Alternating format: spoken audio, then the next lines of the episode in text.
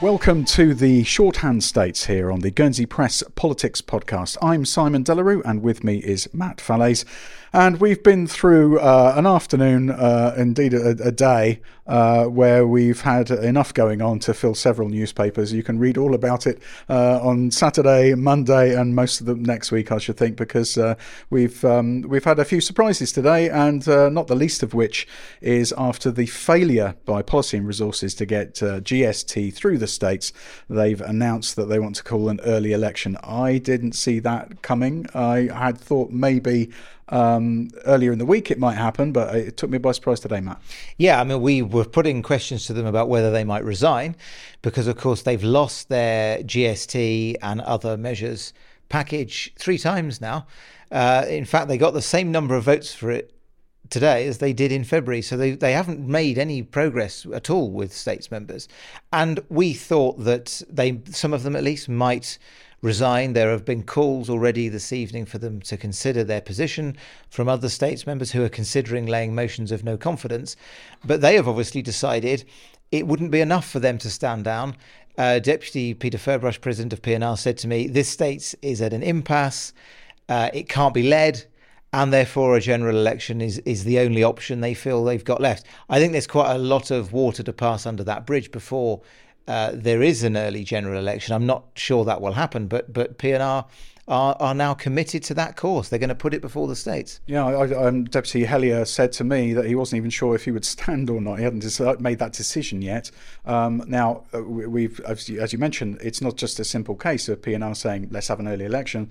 They have to uh, ask a, a States Assembly and Constitution Committee, led by Deputy Carl Meerveld, to bring a proposal to the states.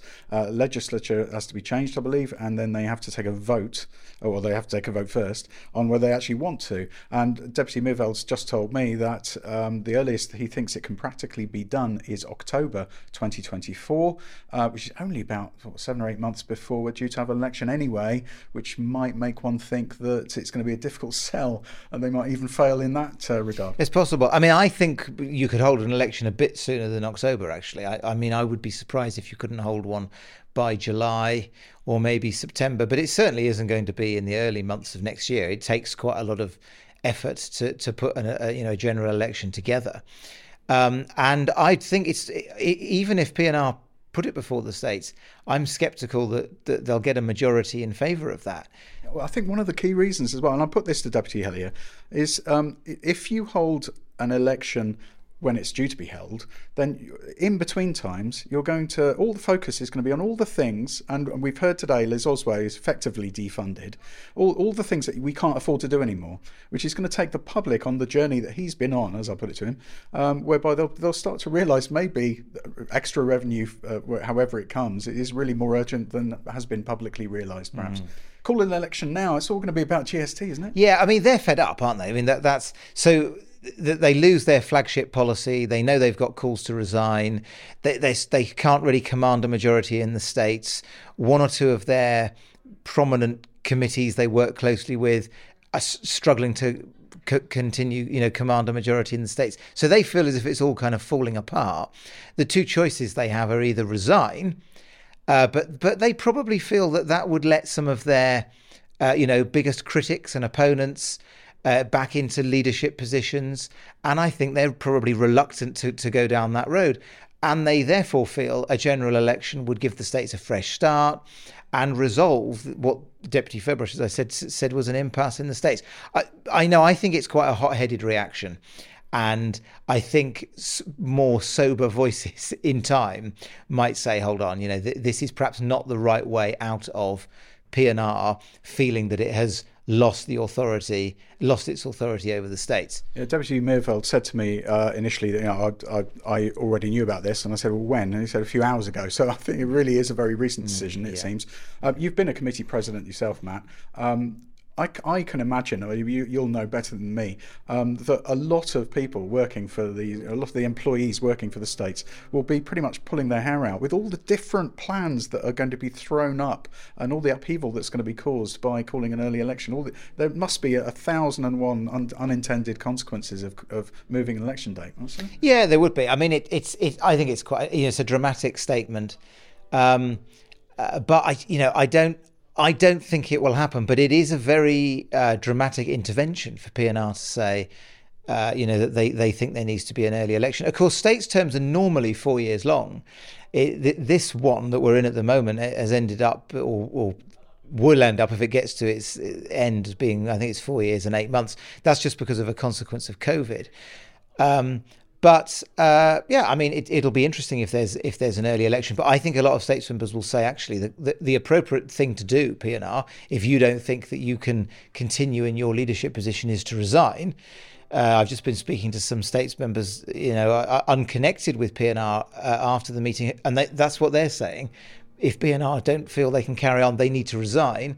Um, so uh, I think we're a long, long way away from uh, an early election, but it looks like we might well have that debate um, later this year or early next year.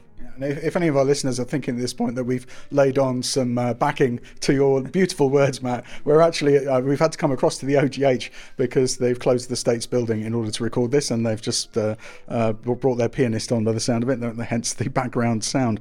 Um, now we should start delving down into what's caused all this uh, talk of an election. I, I, mentioned obviously that GST uh, fell through. Um, it, there was a hugely um, sort of internecine process of of getting through all the uh, amendments over several days, hammering various issues out. Uh, and then today, but what was it, about three or four o'clock, they had um, their menu, their smorgasbord. Uh, ready to go uh, to actually make decisions upon, and then the voting actually began. It was a relatively quick process uh, from there. So they, they, they rejected the propositions that contained a GST, but they did um, approve what was referred to several times as the core funding, the sort of do minimum uh, effort. So that, we should probably summarise what the consequence of that is. Yeah. So so um, the states have agreed to raise about an estimated £35 million a year through a combination of motoring taxes, additional company taxes, and around £10 million of savings. Of course, none of that has been banked. Some of that will, will be um, dependent on future states' debates. There would need to be further states' decisions. So there, there is now in, in the kind of fiscal plan, there is uh, an, an estimated £35 million of revenue raising uh, but how much of that will be delivered is highly uncertain.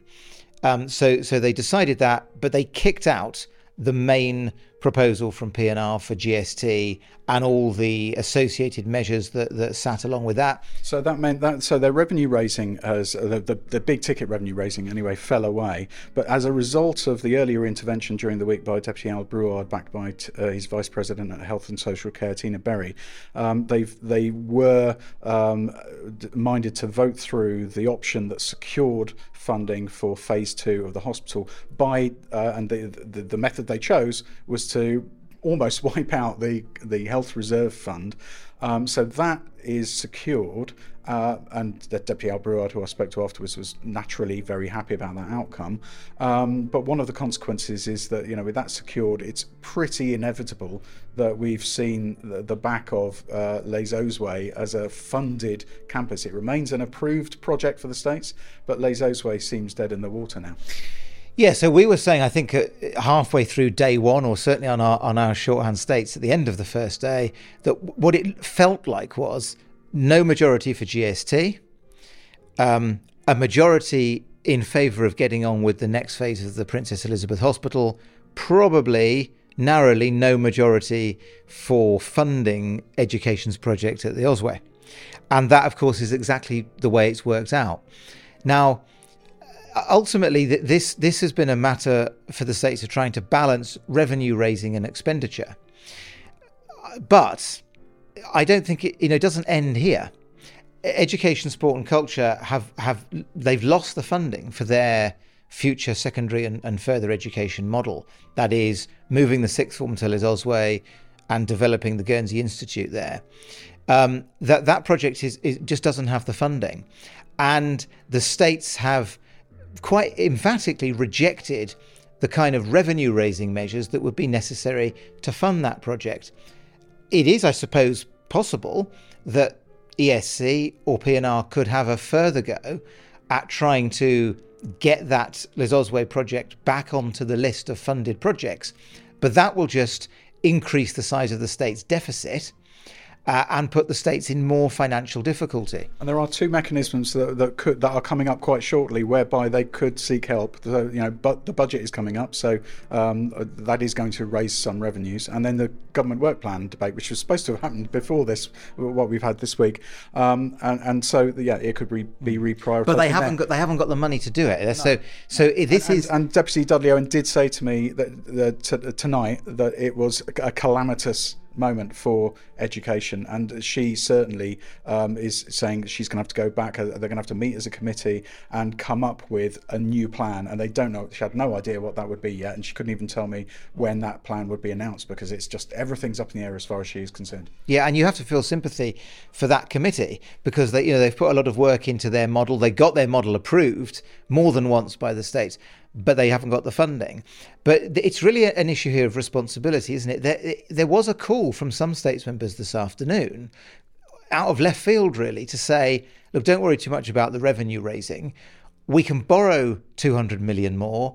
We can commit to a long list of capital projects of 440 million.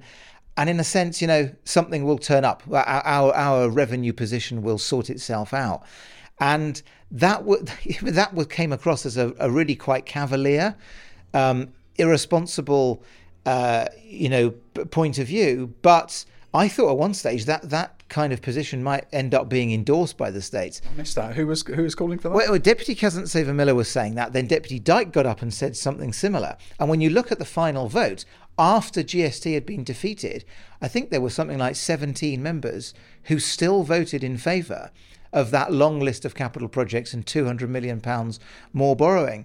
So, um, you know, I, I, maybe there will be some kind of coalition which emerges um, out of uh, you know the members who are who are desperate to fund Les Ozouets and those who are prepared to rack up really quite large debts without having the revenue to repay it. Uh, but you know, that that would take Guernsey into kind of financial territory that that the island has, has never been in before. So I think it, you know, the financial headache remains for PNR. There is a set of decisions that have been made here. I don't. Th- I think almost every, all states members, to some extent, have left dissatisfied with what's been decided. Um, PNR's immediate kind of, I think, quite hot-headed response is let's have a general election. In the weeks to come, there will be some cooler heads who try and say, look, let's just piece together what we can out of the fragments of decisions that have been made. And I think the next few months remain very, very uncertain. Yeah, well, uh, we'll be uh, covering it all here and in the pages of our uh, newspaper, available six days a week.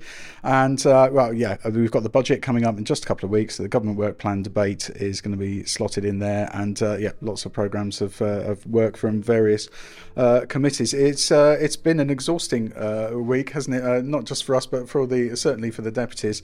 Um, and I, I have the sense that to some degree, some of the allegiances that we've seen this states have uh, broken apart uh, through frustration.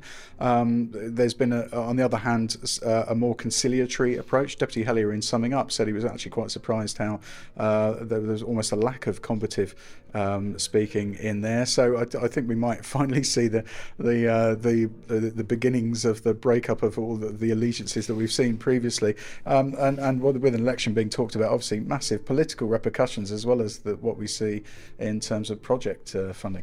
Yeah, I mean, I, it was quite a good natured debate, wasn't it? It was a better natured debate than in February, which became quite fractious. But uh, PNR uh, for, you know, for most of the life of this state so far, have been have been able to maintain a majority with a with a quite a fragile coalition made up essentially of um, states members who are kind of quite personally loyal to Deputy Ferbrache and supported him to be um, PNR president, and um, members who are c- committed to a kind of smaller state, you know, lower public spending and lower taxes. That was that's really been PNR's majority coalition, and that this issue of raising taxes, introducing GST, has blown that coalition apart.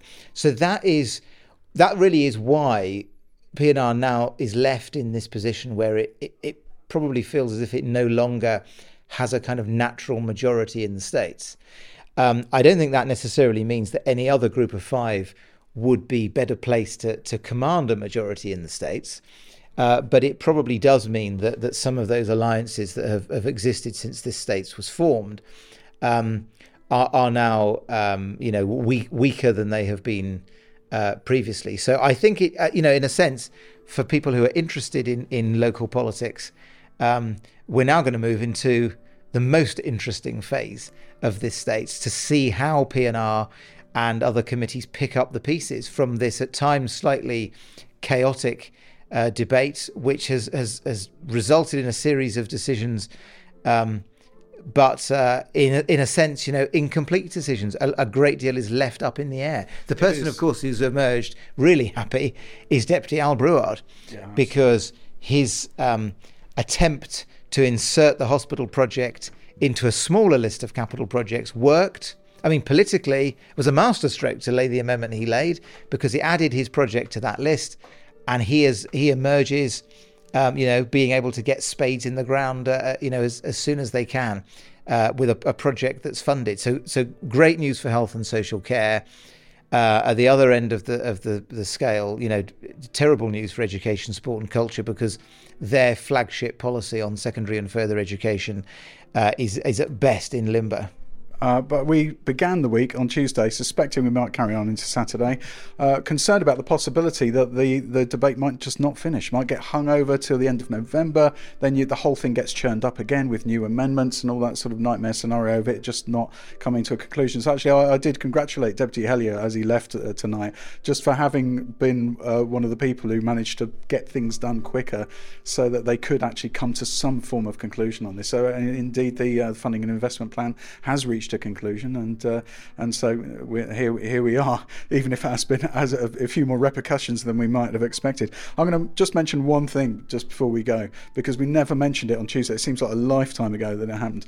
Uh, this uh, particular states meeting did actually achieve a couple of things besides this uh, issue of the funding investment plan, um, which is uh, one was uh, non-contributory benefit rates were, were hiked up in in line with inflation, and also um, the there, there is going to be legislation uh, drafted now as a result of Home Affairs poli- uh, policy letter to uh, uh, regarding the collection, storage, and destruction of um, evidence in cases uh, where people have self-referred to the sexual assault referral centre, and um, and I mention that because we never mentioned it on day one, and um, it is an example of how, in even in the midst of this utter chaos, political machinations and um, sort of big ticket items being thrown about the place.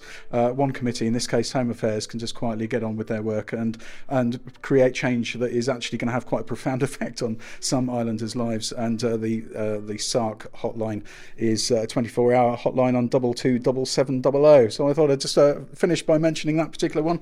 Anyway. Um, I think we deserve a rest now. Let's go in, into that room next door and see if we if we deserve a tenor fest. I think not a rest. Yeah. Yes, indeed. Well, uh, do they do tenor fest here? Well, we'll find out shortly, won't we? Anyway, that's all from uh, Matt and myself for now. Um, obviously, plenty to read about in our forthcoming editions of the Guernsey Press, either uh, physically or in our digital version. And of course, we'll be right back here sooner than you know it on the shorthand states with um, updates of each day of the budget meeting. But for now, good night. Good night.